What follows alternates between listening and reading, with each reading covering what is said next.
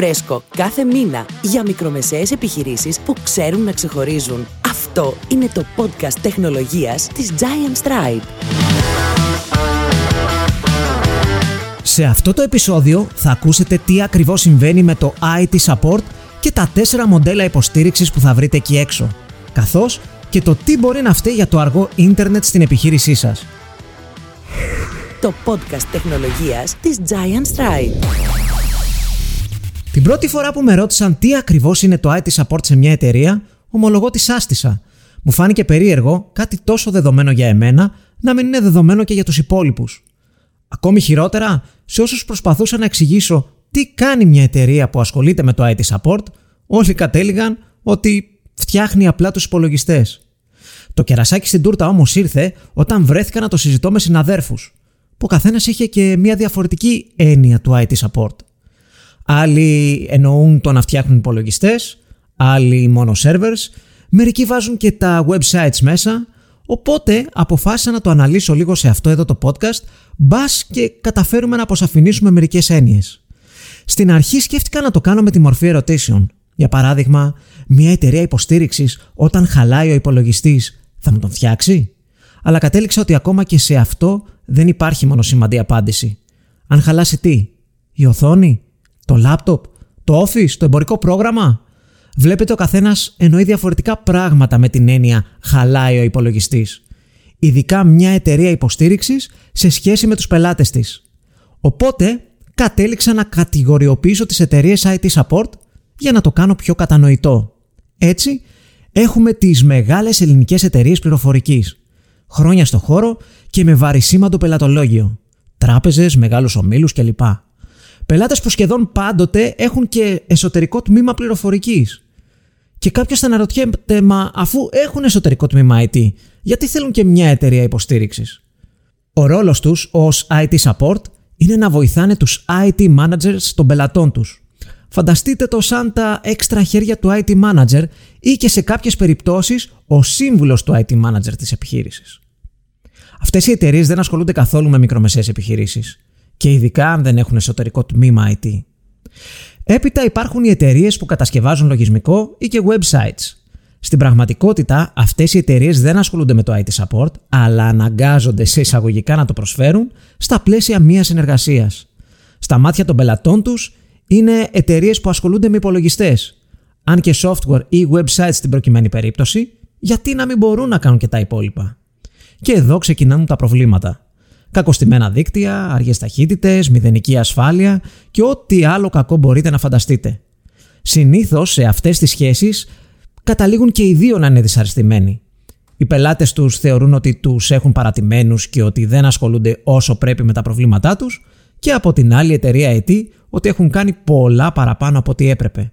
Αν ρωτάτε μένα, κακώς μπλέξανε τη σχέση τους έτσι από την αρχή.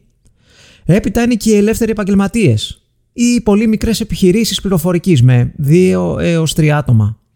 Αυτοί συνήθως ασχολούνται με μικρές επιχειρήσεις και οικιακά δίκτυα. Σε αυτές τις περιπτώσεις το IT support σημαίνει λίγο από όλα.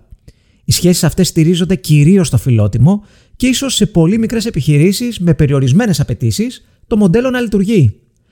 Είναι ο ιδανικός αντικαταστάτης του φίλου, του συγγενή ή και του υπαλλήλου που ξέρει κάπως από υπολογιστές.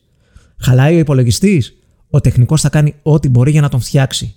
Δεν παίζει το office, ο τεχνικός θα ξενυχτήσει για να βρει τι φταίει. Άλλες φορές όμως τα καταφέρνει και άλλες φορές όχι.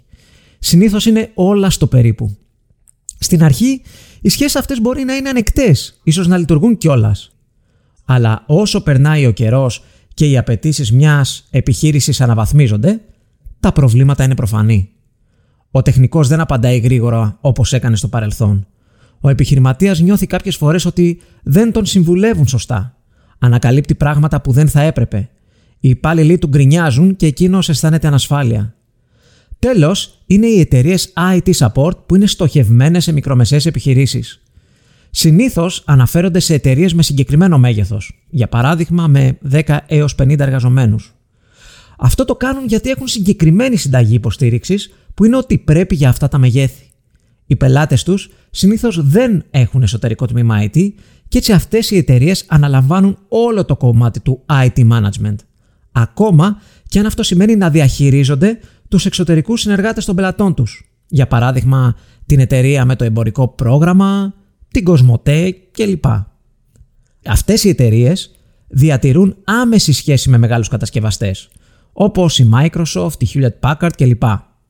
Αυτό τους δίνει το πλεονέκτημα ότι αν προκύψει κάποιο πολύπλοκο πρόβλημα, επικοινωνούν απευθείας με τον κατασκευαστή για να το λύσουν. Έτσι δεν εκκρεμούν προβλήματα για πάντα.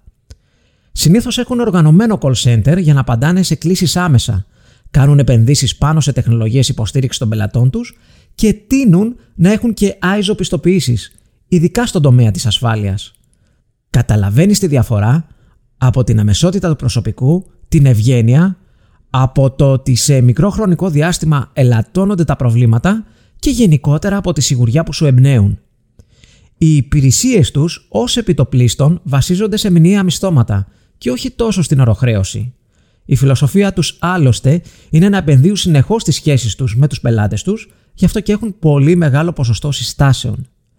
Πέραν όμως της καλής σχέσης, της διάθεσης και του like factor, έχουν επενδύσει στο να είναι εξειδικευμένοι σε συγκεκριμένες αγορές για να είναι όσο πιο αποδοτικοί γίνεται.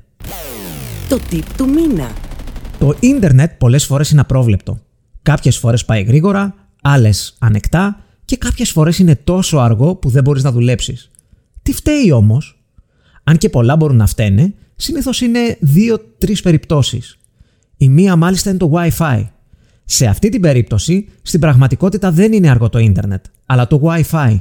Ειδικά σε εταιρικά Wi-Fi δίκτυα που συνδέονται ταυτόχρονα πολλές συσκευές.